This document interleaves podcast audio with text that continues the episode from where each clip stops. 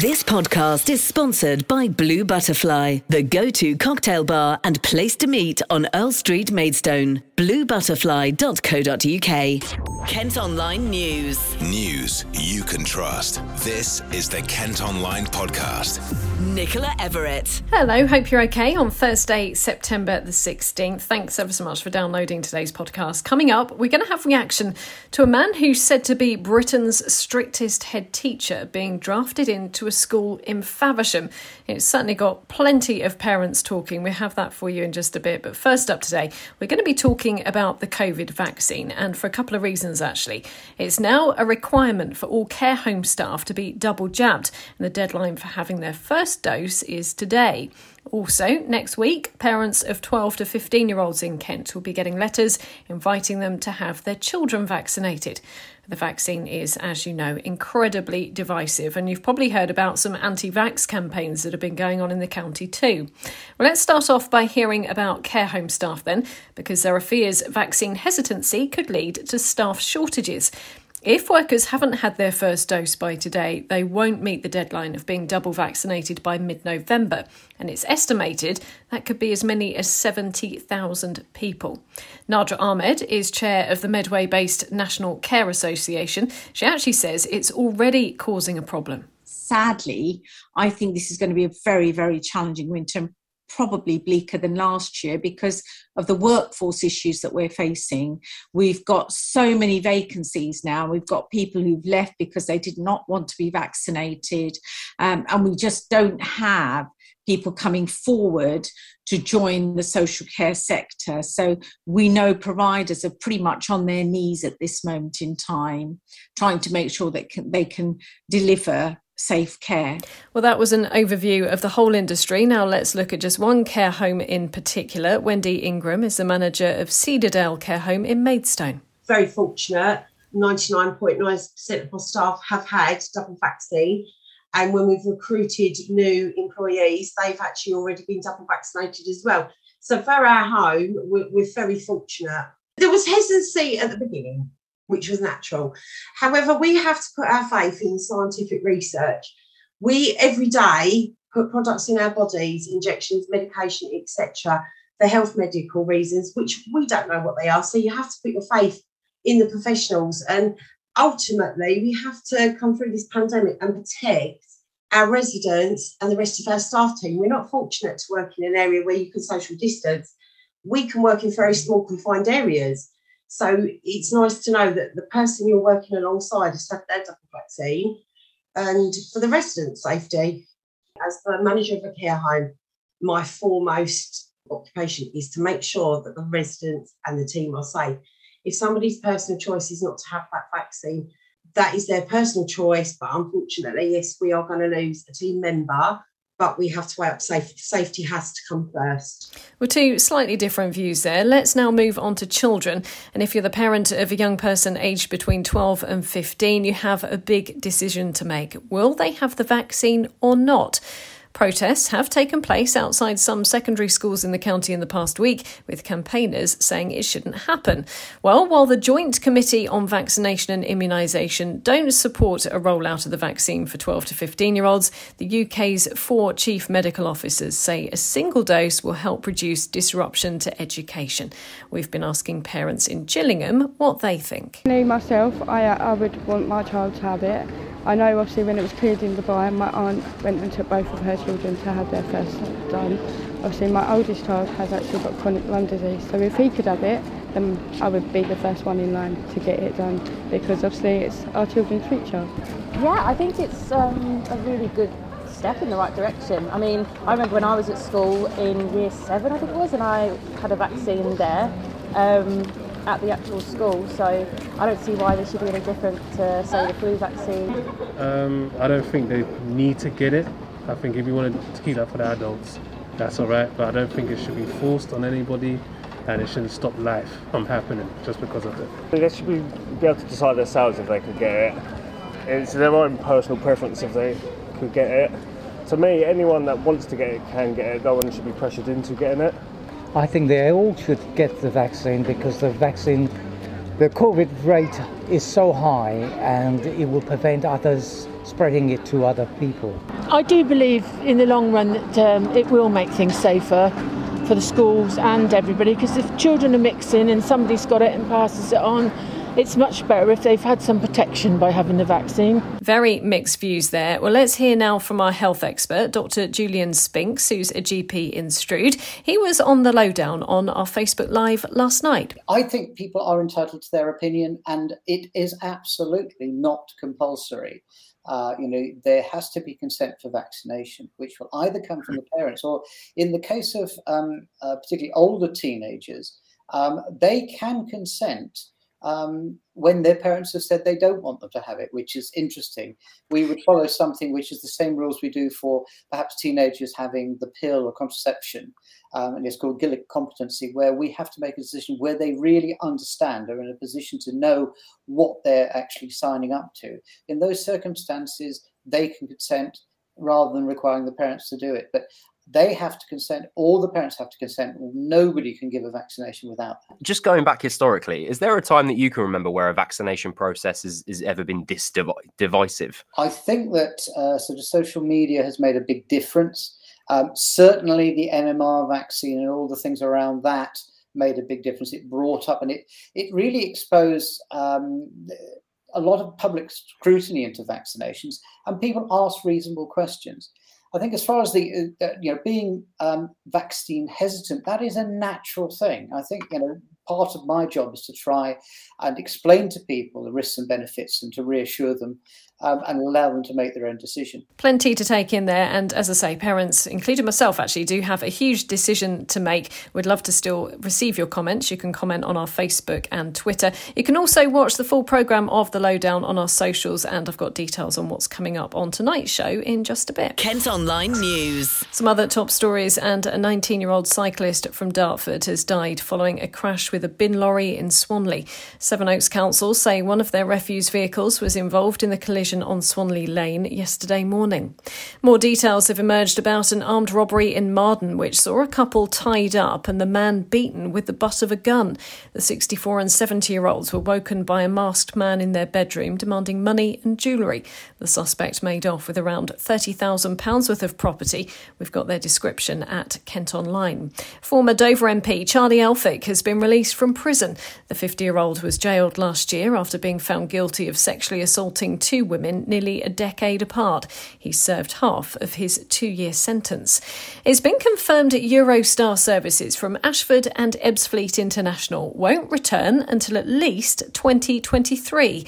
The company had previously said trains could stop in Kent again next year as travel restrictions ease following the pandemic.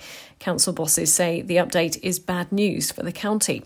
A road near Ashford is expected to stay closed for several days following a huge fire at a National Grid site. The blaze broke out on Church Road in Sellindge in the early hours of yesterday. Crews are still at the scene checking for any hotspots. The Kent Online Podcast with Blue Butterfly, Earl Street, Maidstone. Now, roads bosses in Kent have revealed more details about their ambitious target to eliminate deaths in crashes by 2050. Currently, around 45 people die on the county's roads each year. Vision Zero is kicking off with a focus on vans, as stats show people in cars are 40% more likely to be killed or seriously injured if they're involved in a crash with a van. Matthew Avery is from Thatcham Research, which studies vehicle safety. They want extra tech installed on vans and trucks. He's been chatting to Katya from our colleagues at KMTV. Kent County Council have got a vision zero of, of 2050, no more deaths on the road. We believe that's realistic if people are buying vehicles with this technology. Now, Thatcham Research is part of Euro NCAP, and we stipulate that to get the five star rating, you've got to have all of this technology on a car as standard, but no one's fitting it to vans and there's very little on trucks. So we're saying to the fleet managers, if you're buying a truck and you're buying a van, buy it with this technology, make it fitted, make the vehicles safer, make the roads safer. Now, whenever we hear about technology, new technology in cars and vans, there often with that comes a bit of a price tag. Is this technology, you know, substantially more expensive than things that we're already seeing implemented? We don't think this technology will be very expensive to implement because Passenger cars have got this fitted as standard, and we're seeing even the cheapest passenger cars got a lot of this technology fitted as standard. So it can be certainly fitted to vans, and certainly it can be fitted to trucks. And why vans specifically? What has your research shown as to why they are sort of a leading cause in accidents? Well, there's been a huge increase in the amount of vans on our roads, and obviously with lockdown, almost the only vehicle we saw on our roads was a van. And of course, there's under huge time pressure for the van drivers to make their next delivery, and they're busy looking at their mobile phone to see where they're going next. And this is a sort of urban environment, urban deliveries, where we need this technology to protect the cyclists, to protect the uh, children, to get to protect people on the road, vulnerable road users, but also to protect the van driver. We haven't got enough drivers in this country, so we need to protect the, the ones that we've got. So they've got to be driving vehicles with this technology, and it's the fleet buyers that are going to be specifying this technology on those vehicles. Meantime, a new 20 mile an hour speed limit could be introduced in part of Ashford to improve safety. Bosses in Kennington want to reduce how fast drivers can go in Bybrook and Bockhanger. Residents are being asked what they think of the idea. The future of popular festivals in parts of Kent have been thrown into doubt as it emerges the council is planning to cut all financial ties. This year's Whitstable Oyster Festival attracted around 30,000 people, while the Canterbury Food and Drink Festival is known to significantly contribute to the local economy. Decommissioning the events would save the local authority £38,000 of taxpayer money. They say private companies could come in to run them instead. Meantime, a trial of e scooters in Canterbury has been scaled back after several were damaged. The City Council say the number's been reduced from 200 to 100. Police are investigating after a number of scooters were vandalised with an angle grinder in August. Kent Online reports. A man who's been described as Britain's strictest head teacher teacher has been brought into a Kent school to help improve behaviour. Barry Smith has been at the Abbey School in Faversham this week, and some parents say their children have been left frightened and in tears. They claim pupils have been taken out of lessons to attend discipline assemblies and made to chant phrases about good behaviour. The school says there's a lot of misinformation being spread. Well, first, let's hear from former Kent head teacher Peter Reid, who's been giving us his reaction. Behaviour has gone off the rails for a lot of children because they've not been socialised for a year and they need to be taught back. But what he's proposing is not teaching. It's not teaching, whatever it is. It's treating people, he called them in one letter to parents that was quoted as detainees. I'm not sure he knows what children are. He's not a teacher at the moment. He seems to have flipped around. And, and frankly, that's common with tough love schools. Somebody comes in, I'll solve the school's problems. And I've seen it in different parts of the country. Spend two years, upends everything, produces a, a short term boost, and then moves on somewhere else before the chickens come home to roost. It might appear to you that I'm angry about this. I am. This school is a perfectly sound school. It's got the same problems that everybody's got coming after COVID.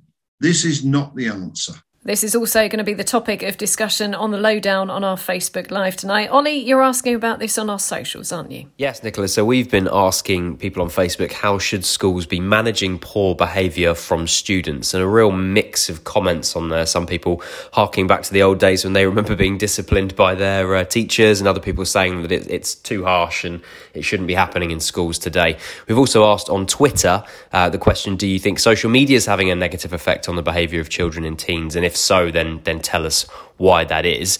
Uh, as usual, you can watch the lowdown at six o'clock tonight. I won't be presenting; it'll be my colleague Rachel Lewis, but you can catch that on KMTV or on Facebook and Twitter. As you'd expect, we have of course approached Mr. Smith and asked for an interview to chat about the tactics he uses. We very much hope that he will come on the podcast and we'll keep you updated. Don't forget to keep your views coming via our socials or on the story at Kent Online.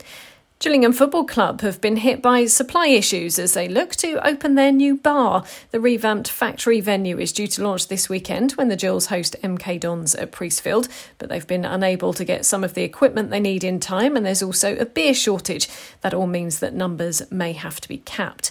Now, you might have heard of Venice Beach in LA. Well, now a fitness fan wants to create something similar In Thanet, Clint Sanyika Odieti, who's a personal trainer, is hoping to transform an area of Walpole Bay into an outdoor training area, along with a juice bar and space for wellness talks. He reckons gyms have become full of people taking selfies for Insta, and fitness is secondary.